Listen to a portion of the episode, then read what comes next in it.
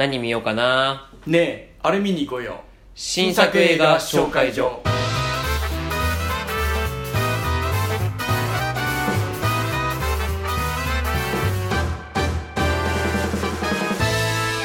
どうもジャガモンド斉藤です。冷え冷え冷蔵庫マンです。よろしくお願いします。ねえ。はい。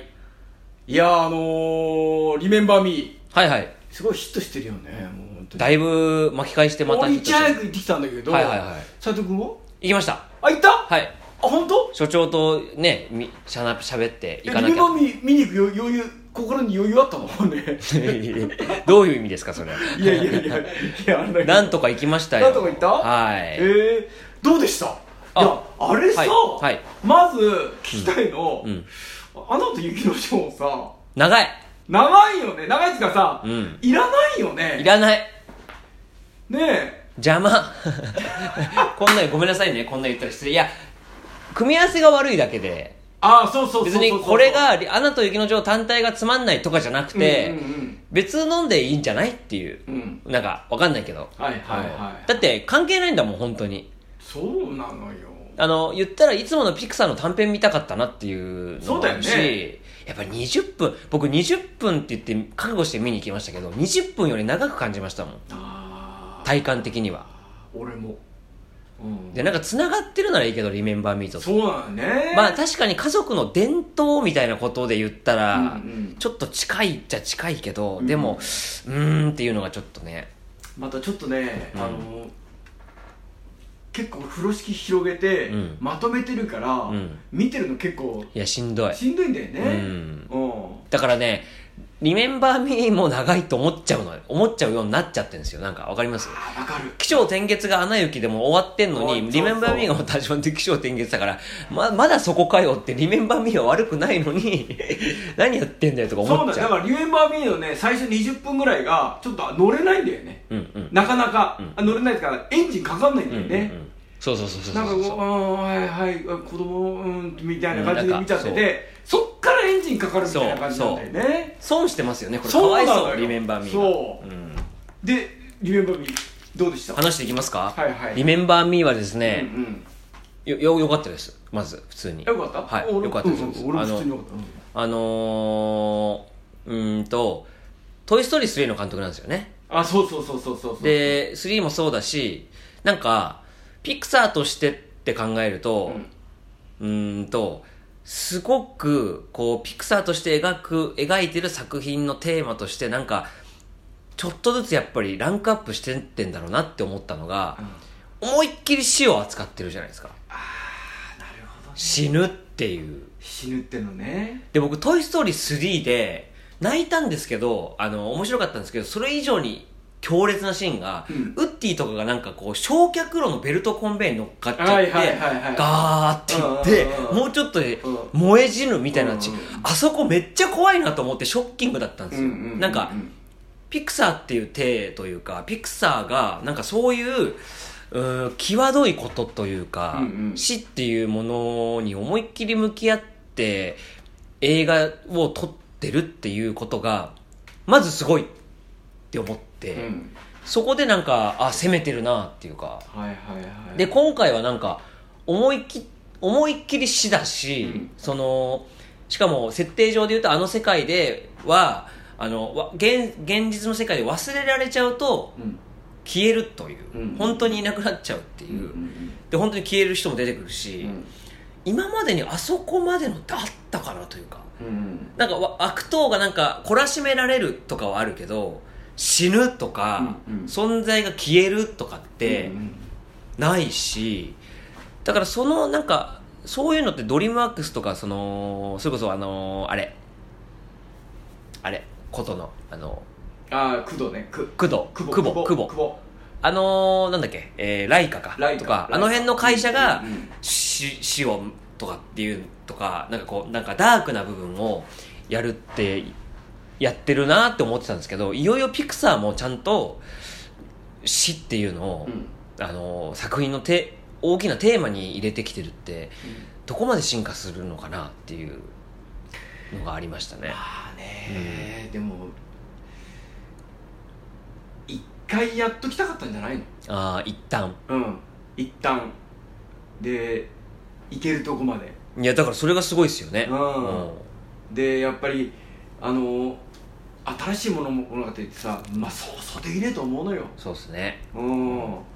そこで踏みだった踏み込んだんじゃないかな。いやーねしかもそれでメキシコ文化っていうのをあの冒頭のねタイトルのもそうだけどあの切り絵みたいなちゃんと文化みたいのをこう取り入れてこうなんつうのかなややる感じというか理理解してというかなんだろう表面的にメキシコの話ですよじゃなくてあの骨の感じのモチーフとかも伝統とか。だからもううん久保もそうだけどやっぱ日本文化じゃない、はいはいはいはい。やっぱそこそういう文化にうん。文化変えないと、お話変わんないんじゃないかなと思って、なるほどなるほど。同じなんだけど共通なんだけど、はい、もうだからストーリー展開を出し,、出し尽くしてるから、うんうん。モチーフをどうするのかとかそうそうそうそうそう。場所とか設定をね。伝統とかあったら、うん。そのあのあったら使えるし、うん。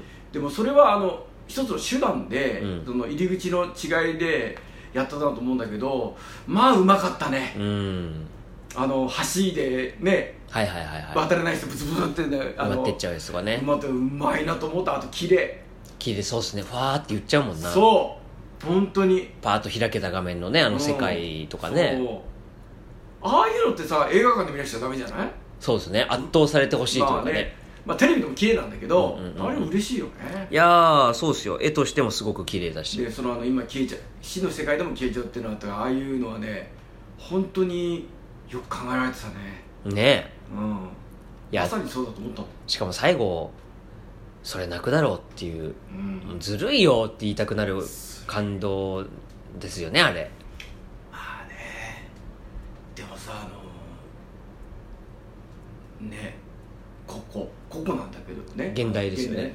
もうここだよね。ここ。ここだよね、でも確かにまあ「ココ」というタイトルだったら、まあ、若若干ネタバレ感もあるかなと思っちゃいました。見る前の人まあはまあね。この人が重要なんだって。あんまり思わないで見てほしいなみたいなのは。ね。まあもうねきすいませんね。さらっとネタバレみたいな雰囲気出しちゃいましたけど。まあまあ聞いてる人みんな見てるよ、あとやっぱりそう。ちょっと待ってくださいね俺が寒いとか言って暖房つけましたけどちょっと暑くなってきちゃっうんうんたあの毒殺するじゃないですか。うんうんする。すなんか 笑っちゃってそこまでやるというかなんだろう。そういう事件を描くんだと思って。さっき言った死死について描いてるのすごいって言ったけどはいはい。人間が人間に対して殺意を持ってしかもその自分のなんていうの成果にしたいというかこの、自分のなんか私利私欲で人を殺めるっていう展開っておおというかあピクサー。ーやってないなというか。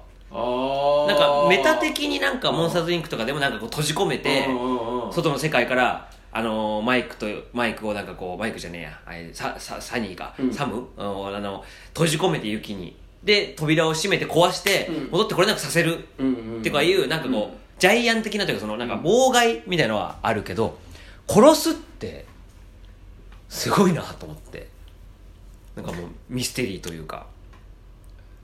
まあでももしかしたら、うん。あったんじゃないの？ああいうのあった、うん。うん、曲作った人が。ああ実際にね。実際に。そうだからそれをねなんか、うん。アニ子供向けのアニメですよっていう中に、うんぶっちでも考えてみると白雪姫とか、まあ、あれは原作があるからあれだけど、うんうんうん殺す的な表現はねあるけどピクサーで現代的なこのあれでねやるのやっぱなんかやっぱこう悔しいけど悔しいけどっていうかなんか真新しいものが多いというかそういう意味でなんか、同じピクサーなんだけどちゃんとハッとさせられるというかここまで掘り込むんだみたいなのはすごく僕好きでしたね。まあねはうん。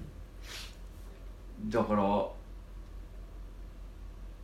でも確かにあの、うん。おっしゃってましたけど久保に似てましたねちょっと。久保ね、うん。ちょっと似てるよね。ギターのジャーンの。うんうんうんなんか魔力魔力っていうか魔法が使える感じとか。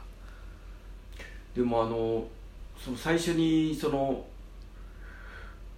この人嫌だなと思った人がさ、うんうん。結局うんね、うん。中心人物みたいな重要人物っていうのはねですね。いつものあれだったけどさ、うんまあうまかったね、うんもう最初の1時間俺ねダメかと思ったもん。いやまあねあのー、あうん。アナと雪の女王のせいもあるけどね。うん。うん。最初の1時間、これギブアップかなと、うんうん。ちょっとわかります思ったんだけど、うん。そっからの加速度すごかったもんね、うん。畳みかけが良かった。ただかうん。本当に。であの死後の世界の華やかさとかさ、よく描いてるよね。うん。だからそうだからそう最初意味わからず前半見てるとなんでこの現世の時代が時間が長いんだろうって思うんですけどでもその個々の存在とかどう扱われてるかとか音楽があと家族からのどういうふうに思われててとかっていうのがあがちゃんとやっぱ生きてきてるんだな後半にって思えるからよかったけど確かに前半ちょっとたるいですよねなんかね,、まあうん。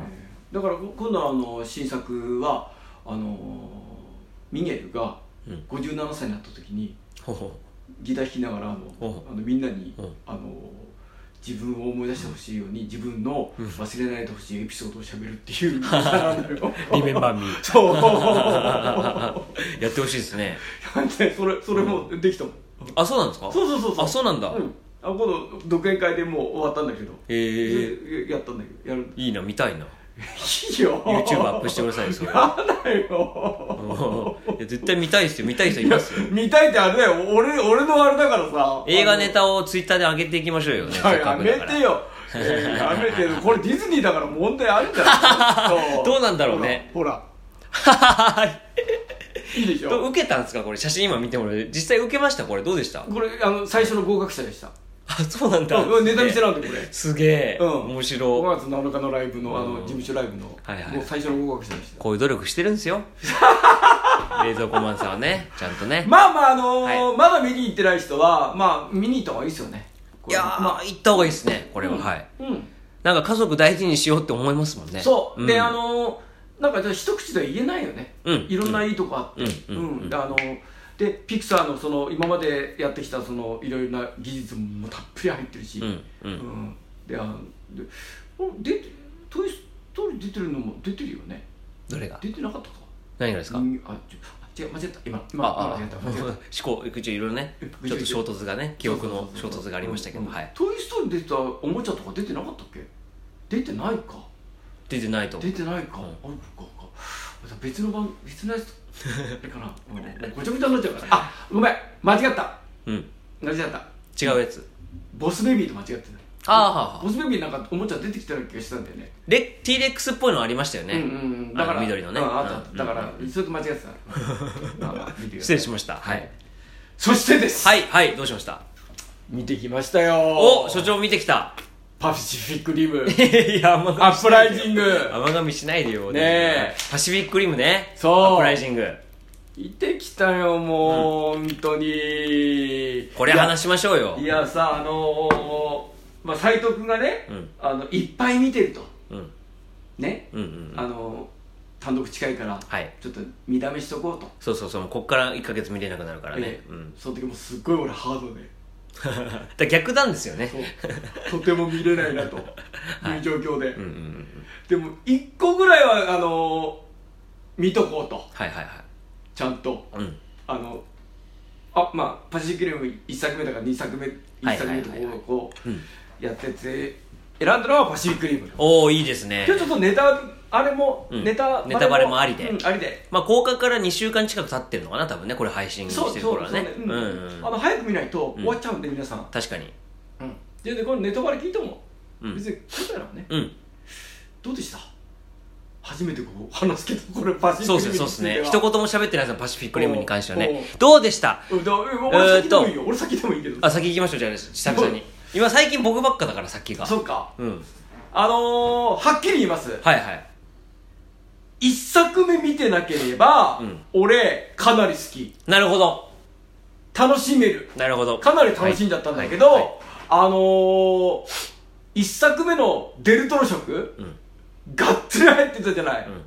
でやっぱ比べると、うん。食い足りないんだけど、うんうん。まあこれはこれでいいんじゃねえかなと、うんうんうんうんね、うん。でも監督変わるとこんなに違うのかと、うんうんうんでなちょっと B 級っぽいよね。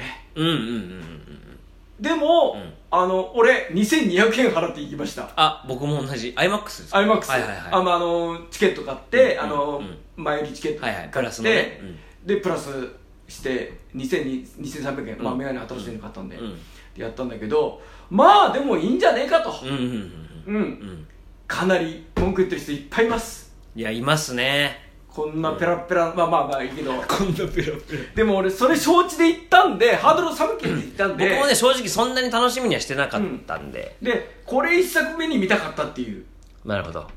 で2作目に1作目見たかったっていうのが、あの願望でしたね。なるほど、うん。そうですね、えあのーまずパシフィックリムはその怪獣怪獣って、外国の人たち、まあ、要は、うん。えー市場で言ったら世界レベルの映画じゃないですか、うんうん世界中の人が見るから、うんそれを日本人以外の人が怪獣って喋らせたとうん。いうのはまずめちゃめちゃすごく、うん。これはデルトロのオタク愛うん。もそうだし、うん。歴史的に素晴らしいことだと思うんですよ、はいはいはいはい。怪獣っていう日本の言葉が世界の言葉にうん。なった。っうん。ていうのが一作目ででそれがヒットしてまず続編が作られるっていう時点でもう日本人としては感謝ですよ。感謝感謝。感謝。なんと素晴らしいことかと。感謝。ううん。んだからうーそう。内容がどうこうじゃないというか まあ内容これ言ったらあれだけど。それその時点で素晴らしいんですけどそうそう。だ僕パシフィックリム1作目をうん。当時劇場で見て、うん。震えたんですよ僕は。めちゃめちゃで何より最初のナイフヘッドとうん。ジプ,、えージプシーデンジャーかな、うんの海の戦いで、怖って思ったんですよもう怪獣の脅威というかでかさというか。でそのインパクトを引きずって面白いってなって2見て。で1作目をちょっとあの飛び飛びで見直したんですけど、ダメですねやっぱ見ちゃうとうん、見比べちゃうともうダメ。ちょっとやっぱり、ワンのやっぱ凄さが、やっぱ出ちゃうというか、なんか、比べるのにちょうどいい映画みたいになっちゃったというか、悪く言うとね。うん。あのーやっぱり、やっぱりでもこれはデルトロが、やっぱね、怪獣オタクというかもう怪獣映画のコツを抑えてるからできることであって、あの、ワンのクオリティをを作れることが異常なんだと思うんですよ。だから、普通の人がロボットと怪獣映画を撮ったら、今回のアップライジングぐらいになるのが平均だと思います。ああそれは分かるな。言われると分かる。デルトロが異常なだけで、うんうんうんうん。もう、うーん、当時からよく言われてたけども、日本でよく見るアニメの第1話をグッてしたみたいな、その、ああの楽しさ。うん。もう、なんていうのかな、もう全部昨日10 30分ぐらい見てたんですけど、全部面白いんですよ、やっぱり。ー冒頭のつかみから、アバンタイトルからそうだし、あのー久々にこう、ドックに戻ってきた時のいろんなイエガーがいて、それを紹介して、いろんなキャラが出てきて、で、マコと菊池凛子とこう戦って、相性が良くて、とかっていう、その一個一個のもう、シークエンスが、めちゃめちゃもう、なんか面白いし、やっぱり細かいけど、デルトロの怪獣映画の撮り方がやっぱ、その、絶対手前に人間とか被写体を入れて、煽ってこう、ロボイエガーとか怪獣を撮ったりするから、巨大感がちゃんと伝わってたりとか、手前に何かを絶対入れたりとかっていう工夫をちゃんとしてるし、あと、ドックのところのイエガーの一部分はこれじ実写だなっていう、ちゃんとなんかこう実写で撮ってるとか、あとこうパイロットたちが乗った時の、ちょっとしたアナログ感っていうか、今回ちょっと進化しすぎたなっていうアップライジングが、ちょっとなんか技術が発展しすぎて結構便利になりすぎちゃって一作目の時はちょっとなんかこう、まあ、ね、政府から独立したレジスタンスっていうセットもあったけど、なんかちょっとまだアナログが残るというか、こう、重い感じというか、ちょっとやりにくい感じみたいな、重厚感がそれで出たし、実在感がそれであったのに対して、今回はちょっと SF になっちゃったなというか近未来の SF としてこう、ちょっとこう、ハイテクな感じに寄せすぎちゃったなっていうのがあったんで、まあ、あと、うん、富士山が近いなっていうところぐらいですよね。うん。いやいやあのー 今話してて気がついたんだけどはいはいはいはい。俺あの前のフルに落ちてたから、うん。あの落ちてあの、うん。見て一作目？続けてみたんだけど、はいはいはい。あのー一作目は、うん。怪獣とロボットが主役だったよね、そうそうそうそうそう。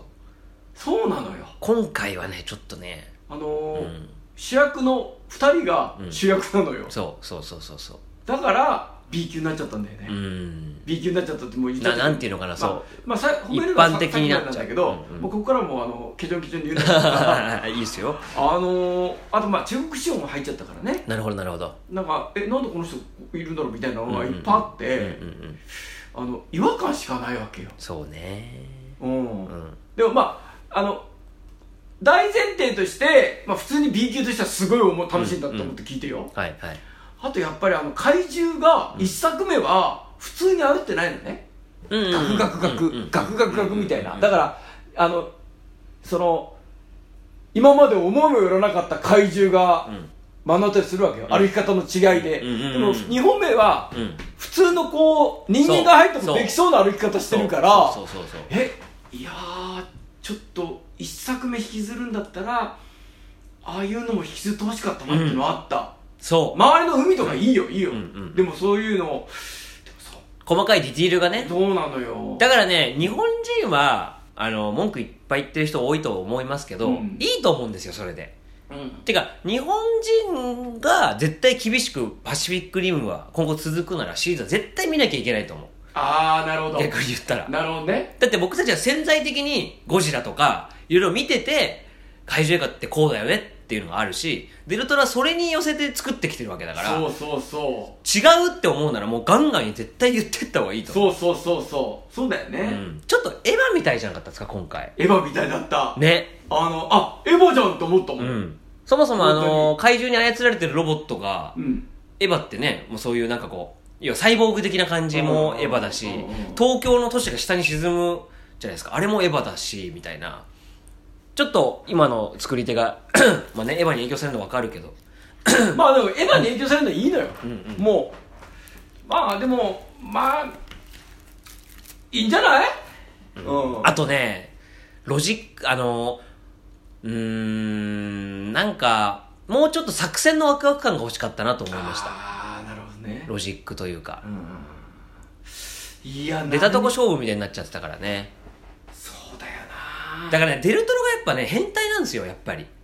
こんなに日本人の心の金銭に触れるドツボにはまる話とかもうストーリー展開もそうだしカットとか実写をちゃんと使ってとかをやってるデルトロが異常なだけで普通の海外の人が撮ったらもうこういうこれになるのなっかちゃうと思いましたなんか。やっぱデルトロはオンデルトロはオンリーワンなんだ素晴らしかったですよ。な、だからデルトロの良さがより分かってしまうまあでも普通2でうん。ナンバーワン取ったんでまた、またつが前回取れなかったんで、今回取ったんでで最後もなんか続くようなちょっとね。言ってたじゃない、うん。つ次もう一回作るね。ね。パシフィックリムみたいに、うんパシフィックリムってあのなんだっけ？トランスフォームみたいにさ、はいはいはい。続くと思う。ね。うん。そうね。そうだからそうですね。デルトロ戻ってきてほしいですね、うん。だなんかデルトロってこう異形愛っていうか怪獣愛がすごいから、うん。どの作品も、まあ、ゴールデンボーイもあのヘルボーイか？ゴールデンボーイじゃないや。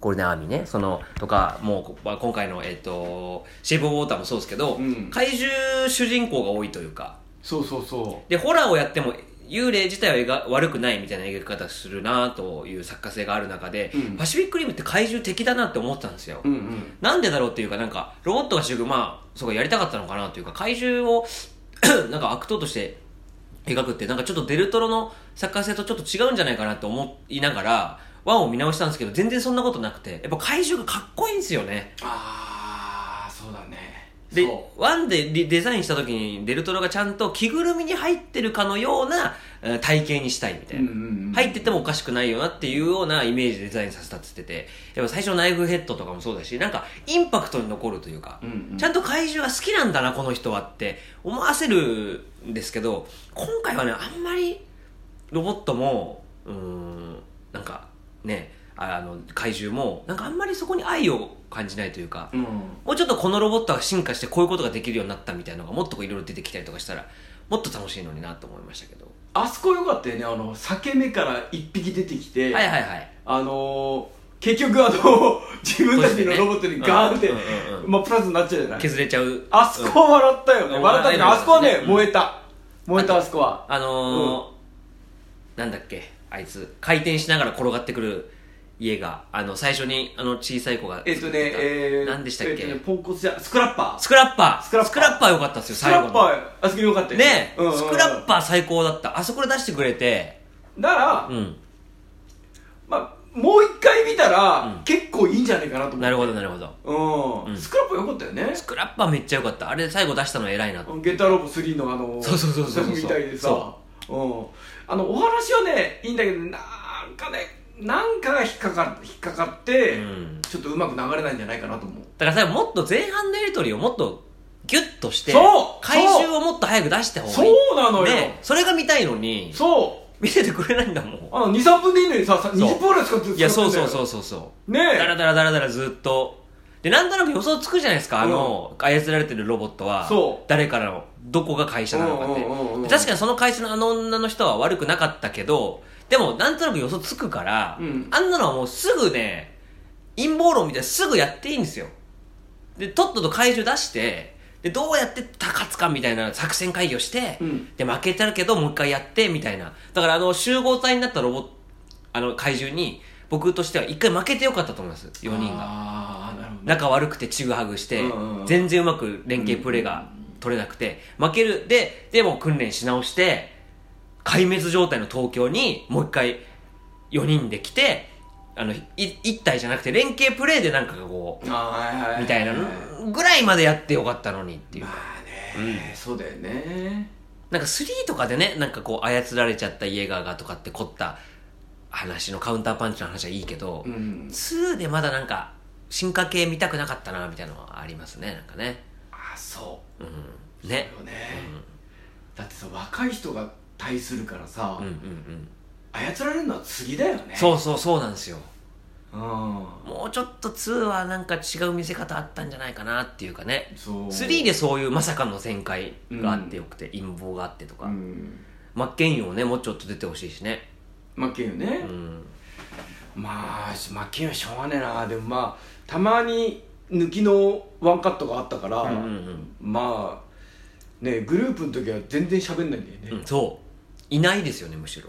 ああそうなんかそうそうそうほぼいない、あなるほどね、うん、そっか。まあそんなところですか？うん。あ。まああとあのうん。後半あのスクラッパーにうん。あ乗ってきたじゃない中国の人、はいはい。あの人が出てきた時、うん。すっげえ笑っちゃったんだけどさ。動かしてる時？そうそう。あの人レジェンダリーの作品めっちゃ出てますよね。レジェンダリー女優だもん。ね。レジェンダリー女優だよ。とグレートオール。グレートオール。うん。もうレジェンダリー綺麗だけど。中国資本が入ったらレジェンダリーで彼女が。そういうことか。うん。あーまあ綺麗だけどね。まあそれはそれでいいのよ。うんうんうん。今回が一番なんかあんまり良くなかったな。活躍っぷりはすごかったけどね。うん。活躍っぷりはねすごかった本当に。いい人だったからよかったとは思ったすけど。ごい笑っちゃったのは最後あの終わって、うん。あの子供とあの主役が歩ってるじゃない、うんうん。あそこで彼女いなくちゃダメだよねえっと最後のうん。最あーあそこか。そうあそこ。あそこいないでいいの？あの人でも遠隔操作してるんであのーえスクラッパーに入ってたんだスクラッパーを遠隔操作してたんですよ。あそう。なの？た確かそうそうそうそうそう。えそう？そう。あの人はだって作戦本部みたいなとこいましたよね。あの基地。うん。そあいやスクラッパー乗ってた。ういやいえや乗ってない？乗ってない乗ってない。遠隔操作でなんかこう改造してみたいな感じ。あスクラッパーを。改造確かにセリフでもも言ってました。なんか遠隔操作本当？すぐ金トンを入れてみたいな。おかしいな前から3番目の席で見たんだけどな見逃してるな。だってあれ？溶接してうん。どうなったんでしたっけ？溶接して一緒に上に上がってきましたよね。う。んスクラッパーもね。うんう。んで一緒に落ちましたよね。押した。で2人は脱出したんですよね。脱出した。だけど遠隔操作だから脱出する必要ないんですよその。です一緒に突っ込むじゃないですかミサイルと一緒に。あのはあはあはあはそうそうそうそう。あのロケットに溶接してブオーって上に行って、うん。でスクラッパーも一緒に上がってってあ上がってって。落ちたけど2人は脱出しましたけどスクラッスクラッスクラッパーにの乗ったのよ。あそうだそうだそうだ。スクラッパーそう。だからあそうですよ。だからだから空いてるんですよ本人がいない。からなるほど。なるほどなるほどだから乗ってみたいなこと言っててそうそうそう。そうか脱出のポットだったんですもんね。あそっスクラッパーはね。そうあそっかそっか。いやでも確かにそこちょっとん？ってなります最初。そっか。どっちだっけ？みたいな。だから結構ハイテクなところであの中国の女の人はやってるけどスクラッパーの中は実際はね汚いから。そうそうそう。なるほど。いやでもね分かりづらいです確かにあそこは。あれ？みたいな。確かにそう思ってるとなんでいないんだろうみたいな。死んだ？みたいなね。今思い返すとやっぱ面白いね。まあまあ楽しいですよ。あのいろんな要素入ってて。うん、あれだな一作目の呪縛だね。いやーねこれはね付きまといますからね。うん。まあまあでも年月経てば面白くなるんじゃないかな、うん。きっと。まあもっとみんなは騒いでいいと思いますよ。うんあとほら次のスタッフ育てるのにね、うんうんうんうん。必要かもしれないし。確かに。で出てた人がさ、うん。これからどんな作品出るか楽しみだしね。ねうん。えジョン・ボイ映画もすごいですね。そう。いっぱい出てる。本当に。いっぱい出てるよね。ねイーストウッドの息子もイーストウッドにしか見えないな。もうそっくりですね。ね本当ね。言えないよ。でもあのまあまあいあの作品一つずつやってるからはい。もう頑張ってほしい。まあ俺が頑張ってほしいって俺もお前が頑張る そんなことないですよ。ははいい、でも今回こんなことで。はい、そんな感じで、はい。ありがとうございました。じゃがモンド斉藤と、いえいえ冷蔵庫マンでした。ありがとうございました